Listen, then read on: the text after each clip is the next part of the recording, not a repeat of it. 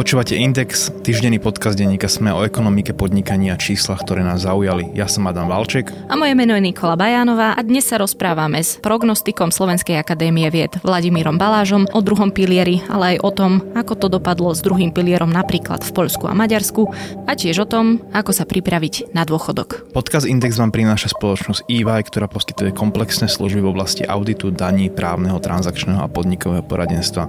Jednou z priorít EY je podpora slovenského podnikateľského prostredia, a to aj prostredníctvom súťaže EY Podnikateľ roka.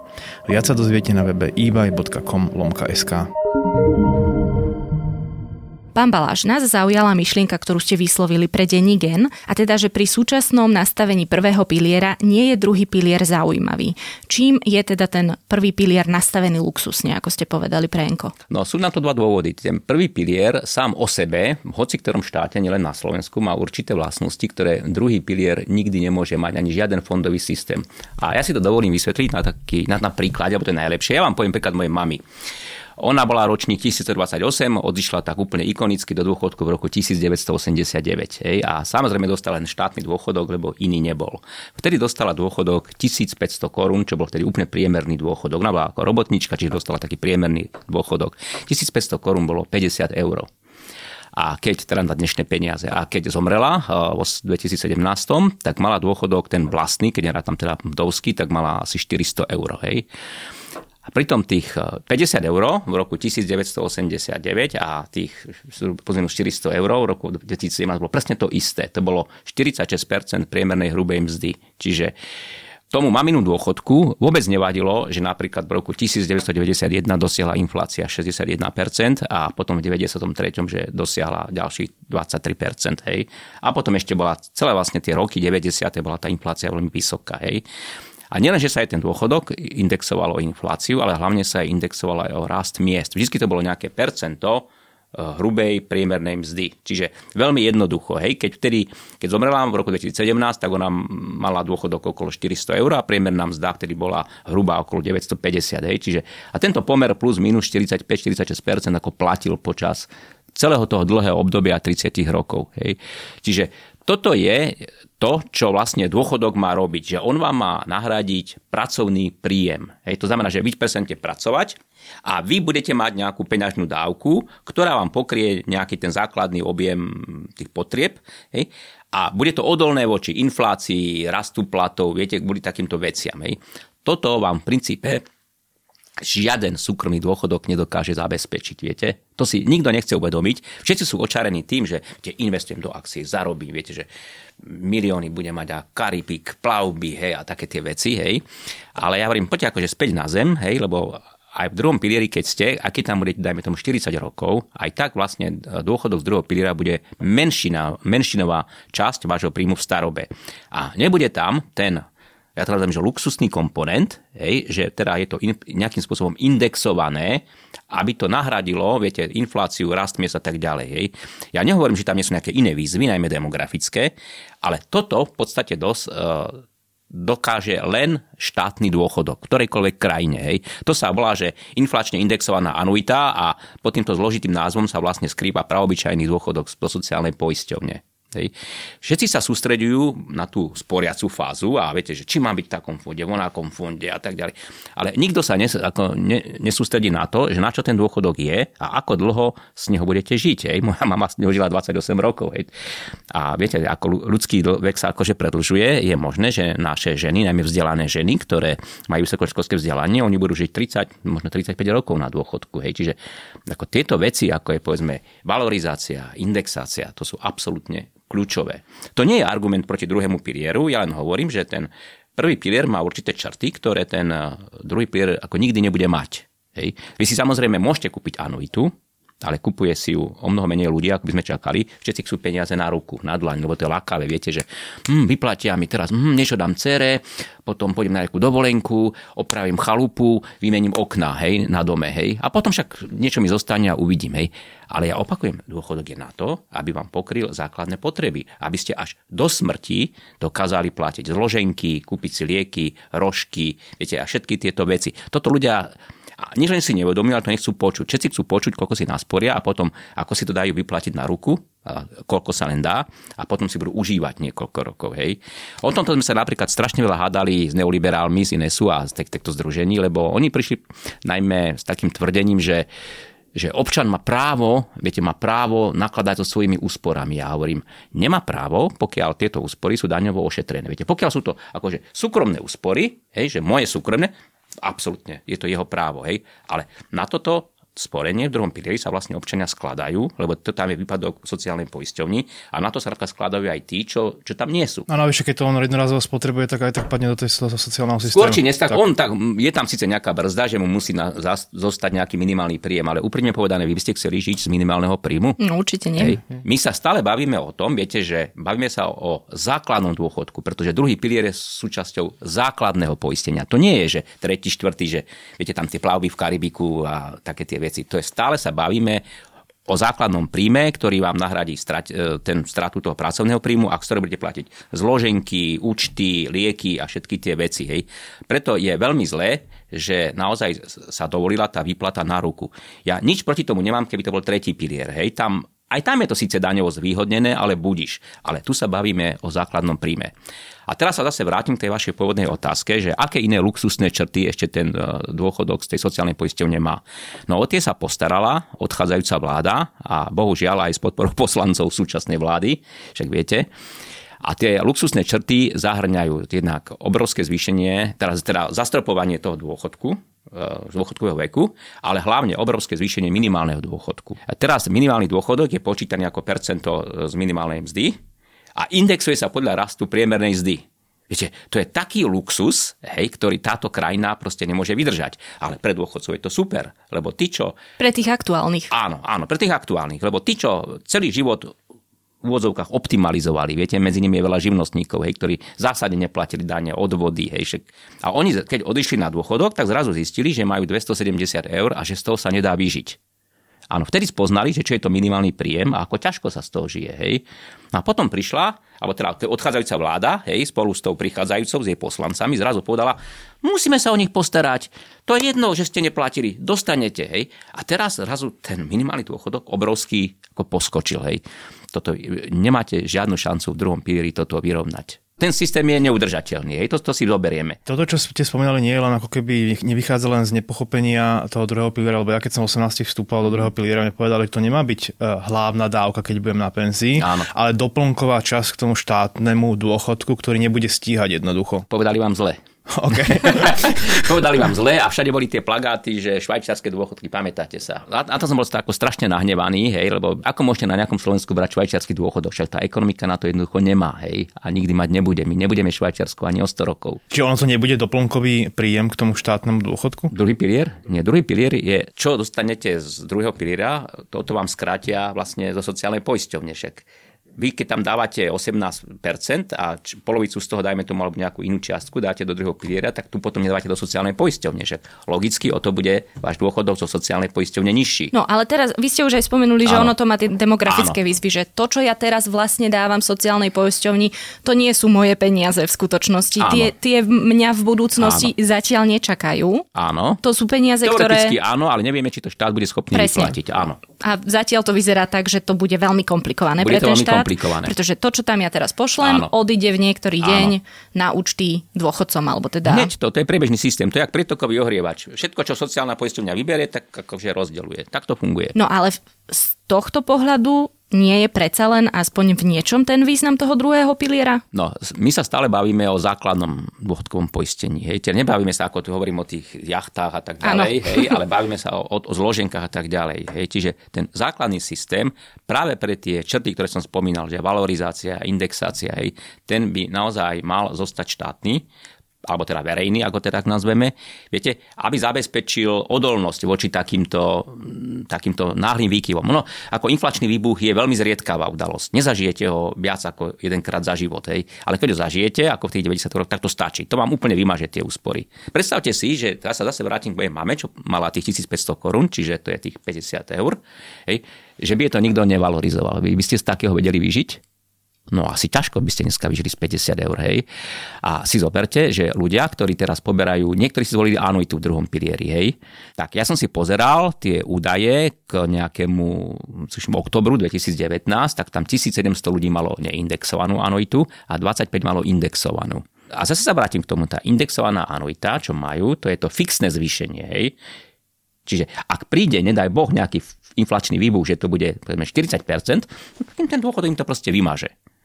Čiže preto hovorím, že štátny dôchodok, áno, bude mať veľký problém a možno, že v budúcnosti vám nebude nahrádzať 40% hrubého príjmu.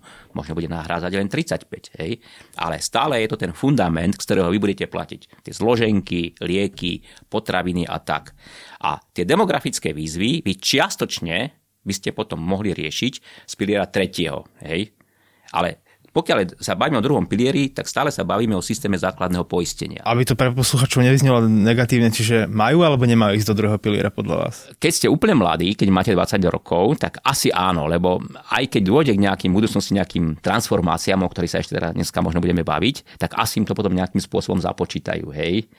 Ale určite by som napríklad nikomu neodporúčal už po nejakej 35-ke vstupovať, hej. Dobre, povedali sme si, že tento systém nie je udržateľný. Áno. Čiže čo s tým? Nie je udržateľný na súčasnej úrovni, hej. Ja sa zase vrátim, viete, najlepšie napríklad, poviem, môj starý otec žil v 5 krajinách rôznych a v živote sa nepohol z Hodruše Hámrov. Narodil sa v Rakúsku v Horsku, potom žil v Československu, čo bol úplne iný štát, viete, s inými hranicami, s iným zákonodarstvom, hej. Potom bola Slovenská republika, potom však bola socialistická republika a potom bol Slovensko, zase bol sa ocitol v Slovenskej republike, keď zomrel, teda tesne predtým, hej. Čiže žil v 5 rôznych krajinách a dostal dôchodok. Viete, že tie verejné dôchodky, oni sú istým spôsobom, sú odolné aj voči takýmto, nazvem, úplne, že takým zlomovým zmenám, hej, lebo ako naozaj, že Rakúsko-Uhorsko bolo niečo iné, ako povedzme Slovenská republika v roku 93. Keď sa tvorí nejaký nový štát, hej, vždycky nejakým spôsobom nadväzuje na ten starý. Aspoň v strednej Európe to tak bolo vždycky, že prebrala sa nejaká legislatíva, hej, a hlavne, že tá legitimita, že ten nový preberá záväzky starého. Čiže vy, keď ste platili nejaké príspevky, aj môj starý otec platil ešte za Československa, hej, nejaké príspevky do sociálnej poisťovne, nejakým spôsobom sa mu to zarátalo. Ja teraz nehovorím, že úplne že na 100% a myslím si, že mala aj nejaké súkromné sporenie, ktoré ťažko povedať, že skončilo, hej, ale proste napriek tomu, že žil v 5 krajinách na tom istom území, nejaký dôchodok dostal, hej. A to je ten základný príjem, ktorý nazvem, ktorý by mal zostať vo verejných rukách, pretože ten štát aj napriek tým rozličným transformáciám je ďaleko odolnejší súbor inštitúcií, ako je povedzme súkromná firma. Málo ktorá súkromná firma by vám dokázala vyplácať dôchodok počas takýchto dejinných zlomov, tak to nazvem, hej.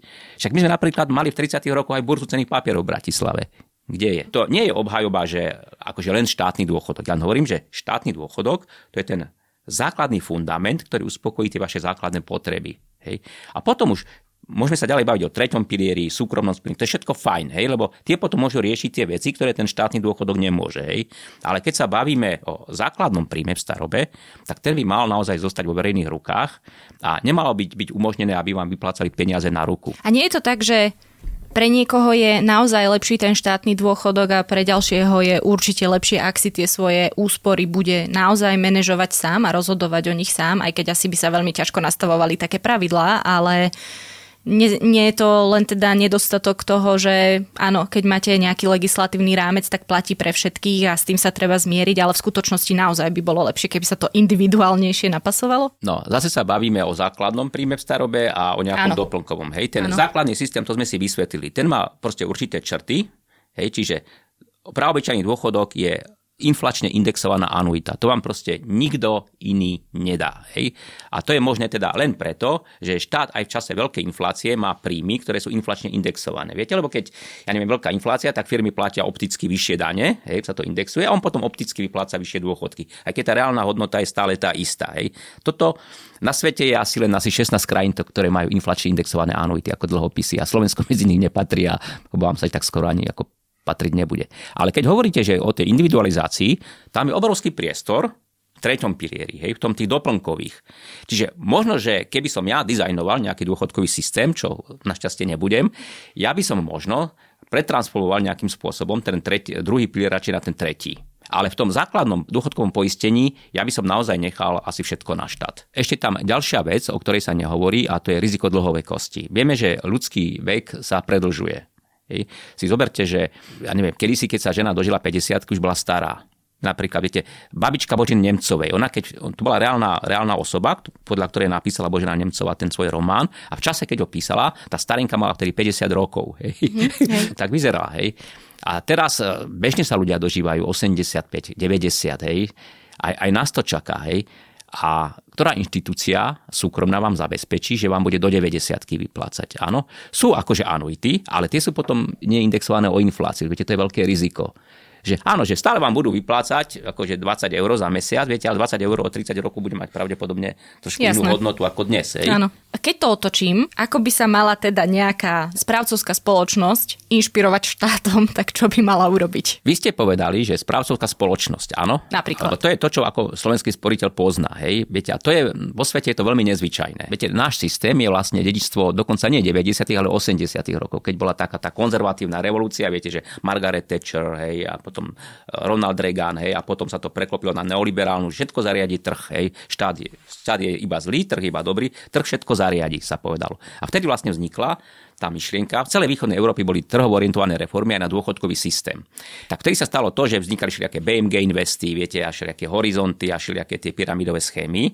A bola obrovská nedôvera voči investovaniu. Tak vtedy štát povedal, aby to teda prekonal, že zriadíme super bezpečné inštitúcie. Nie produkty, ale inštitúcie. To znamená druhý pilier, tretí pilier. Viete, to sú licencované inštitúcie, ktorým sa základné imanie, dozeraná nenárodná banka. Hej. To je dedičstvo tých 90. rokov, tých divokých. Hej. Ale vo svete je veľmi nezvyčajné, viete, aby sa o dôchodky starali špecializované inštitúcie. Dôchodky vyrábajú štandardné inštitúcie, ako sú banky a poisťovne. Hej. Ja som napríklad robil na niekoľkých univerzitách Veľkej Británii a budem poberať dva také menšie súkromné dôchodky. Hej.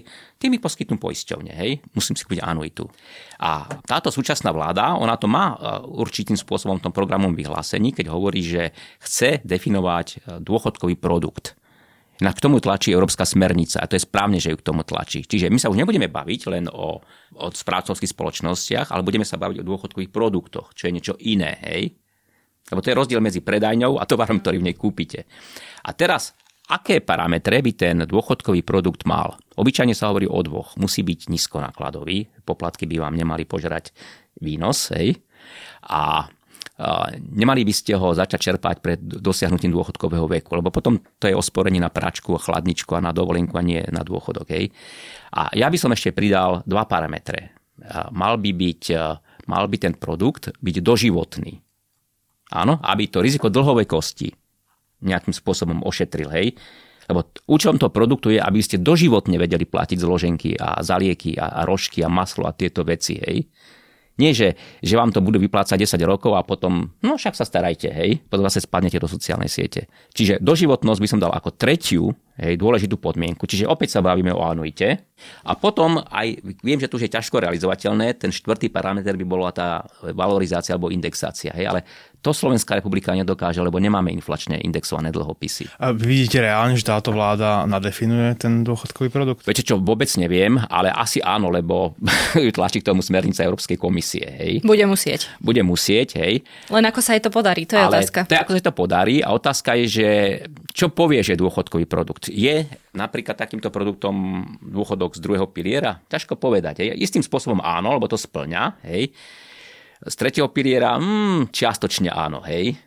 Ale stále sa bavíme, viete, skôr o inštitúciách, ale tá smernica je o produktoch. A produkt je, pre dôchodcu by mal byť produkt, ktorý sa volá, že anuita. Tam nič iné nevymyslíte. Ako vnímate udržateľnosť toho systému v kontexte s tým, že napríklad poslucháči a teda čitateľov sa valia informácie z Maďarska alebo z Poľska, čo do znárodnenia vlastne druhého piliera? No povedzme, prečo to stalo, hej? V Maďarsku to urobil Orbán v roku 2011 a urobil to z jednoduchého dôvodu, že keby to neurobil, tak by Maďarsko zbankrotovalo. Viete, mali vtedy veľký dlh, mali vtedy, myslím, okolo 80% HDP, to by som musel presne pozrieť. Hovoríme o verejnom dlhu? Áno, vládny dlh. A ten aj nám bude narastať. Áno, ale oni už mali vtedy vysoký dlh, hej, lebo áno, keď nastúpili ešte socialisti pred ním, tak oni vtedy zdvojnásobili dôchodky po roku 2000. Čiže zdvojnásobili. To bol taký populizmus, že naši politici by boli úplne amatéri proti tomu, hej.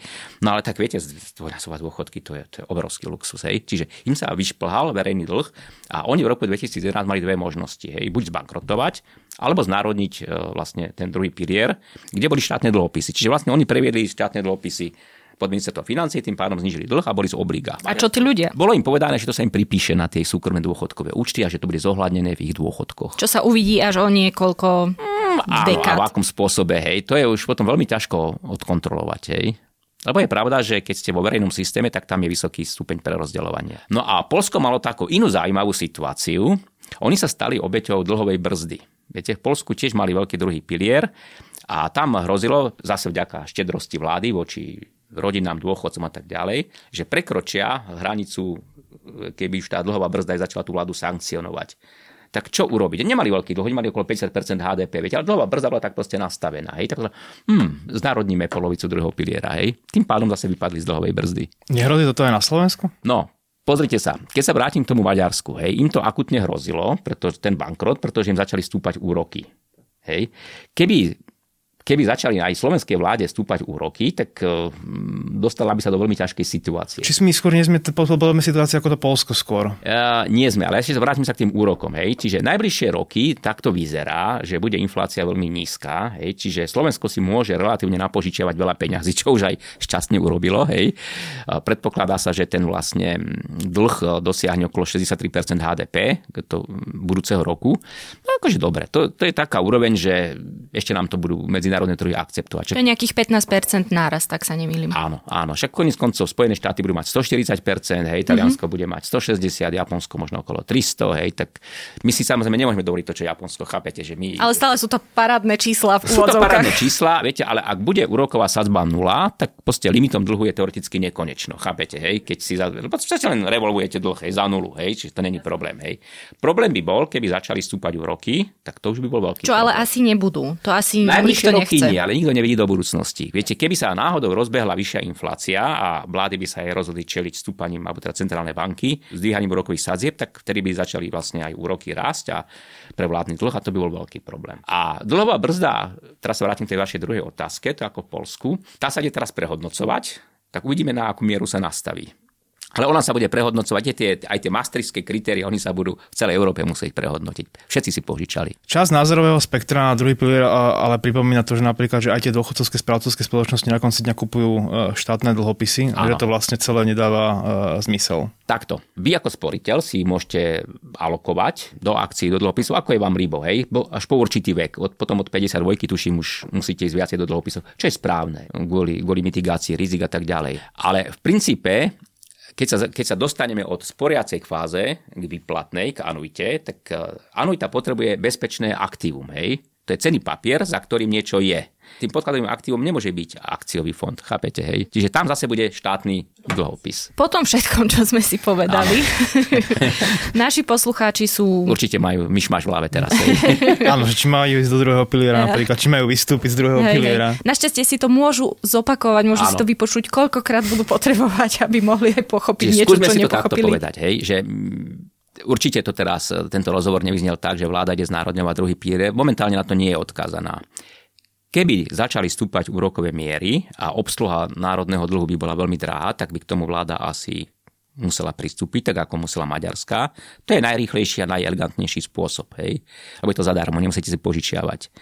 A vláda by potom zrejme povedala, že vám to nejakým spôsobom započíta do dôchodku, čiže by ste na to akože neškodovali, hej. Čiže nie dôvod na paniku. Ale vy ste hovorili aj na začiatku, že teda ľudia snívajú o tých jachtách, o tých dovolenkách a že čo dajú deťom a tak ďalej a tak ďalej. A čiastočne to aj robia, keď dostanú peniaze na ruku. Potom zistia, že na jachtu to samozrejme není, ale niečo dajú deťom a idú alebo na nejakú dovolenku. To sa deje. Skôr by si mali vyplatiť anuitu, lebo zase anuita je doživotná. Viete, to je veľmi dôležité slovo, doživotná, hej, lebo áno, keď vy máte 65 rokov, tak ešte ste relatívne mladá čula, hej, to sú takí tí takzvaní mladí starí, hej, že ešte chodia na dovolenky, športujú a tak ďalej, viete, ale ešte toľko nemíňajú za lieky a tak ďalej, ale príde 70-ka, 75-ka, hej, a zrazu zistia, že áno, medicína nie je zadarmo a že je veľmi drahá. No, ale keďže sa to vypláca mesačne, áno, tak čo majú vlastne ľudia robiť preto? Teraz tí naši posluchači opäť, tí 30-40 roční ľudia, čo majú robiť? A to je tá najžiadanejšia odpoveď od odborníkov. Asi by si mali sporiť čo najviac, hej? teraz sporiť myslíte normálne? Aj tam. Hej. Druhý pilier má aj svoje výhody, aby som určite nechcel byť nevoči nemu nespravodlivý. Druhý pilier je veľmi nákladovo efektívny. Tam platíte veľmi nízke poplatky. To je obrovský rozdiel, keď si kúpite klasický podielový fond, hej, kde vás oderú z kože. Takisto napríklad druhý pilier je flexibilný. Môžete si prehadzovať a bez poplatku, hej, že z takého fondu do onakého fondu, hej. Ale to musíte trošku vedieť. Musíte mať tú finančnú gramotnosť. Tak si dáte poradiť niekým, hej.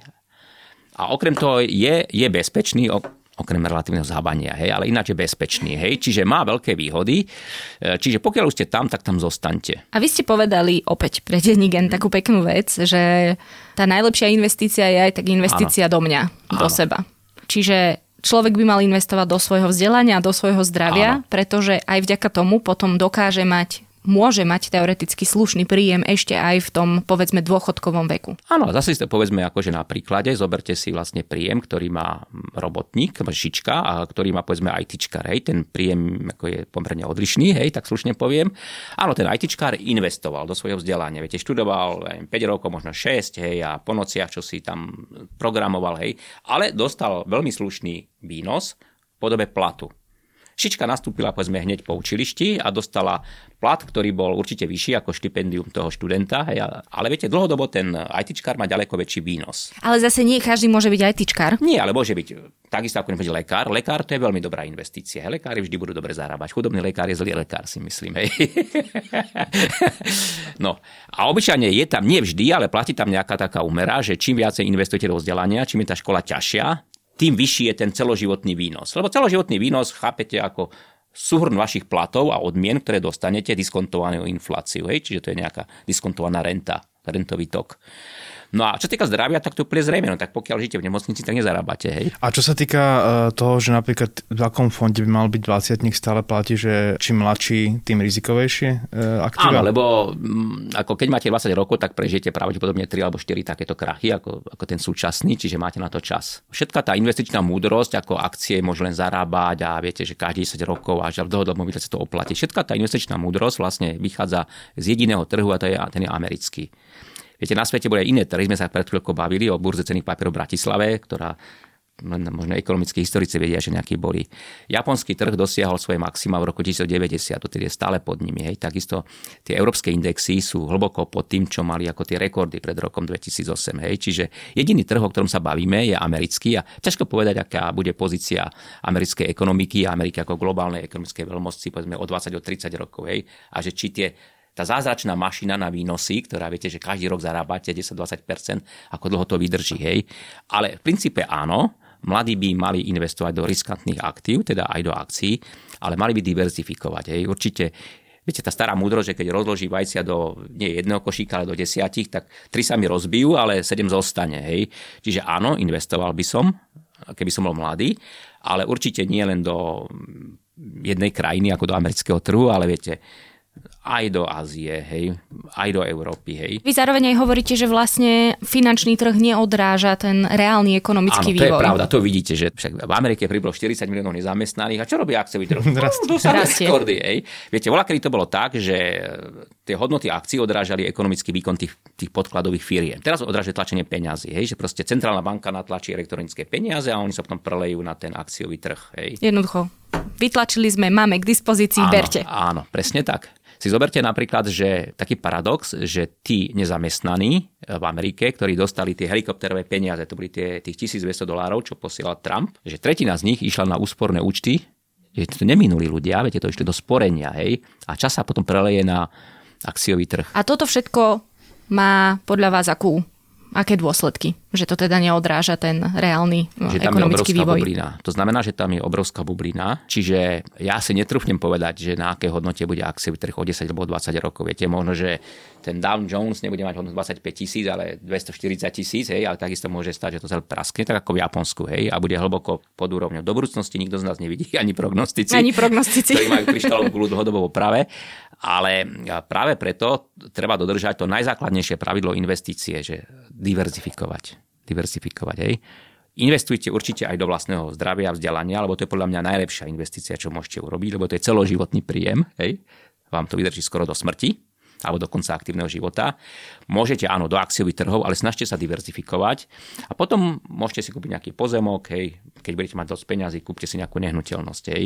Určite o niektoré z tých vecí prídete, ale niektoré vám zostanú. Hovorí prognostik Slovenskej akadémie vied Vladimír Baláš. Podcast Index vám prináša spoločnosť EY, ktorá poskytuje komplexné služby v oblasti auditu, daní, právneho, transakčného a podnikového poradenstva. Jednou z priorít EY je podpora slovenského podnikateľského prostredia, a to aj prostredníctvom súťaže EY Podnikateľ roka. Viac sa dozviete na webe ey.com/sk.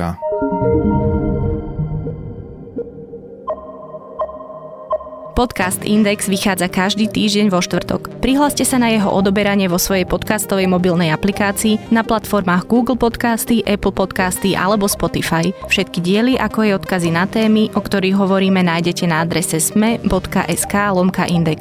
Ak sa vám podcast páči, môžete ho ohodnotiť. Ak nám chcete poslať pripomienku, môžete sa pridať do podcastového klubu Sme na Facebooku alebo nám napísať e-mail na adresu index@sme.sk. Moje meno je Nikola Bajánová. Ja som Adam Valček.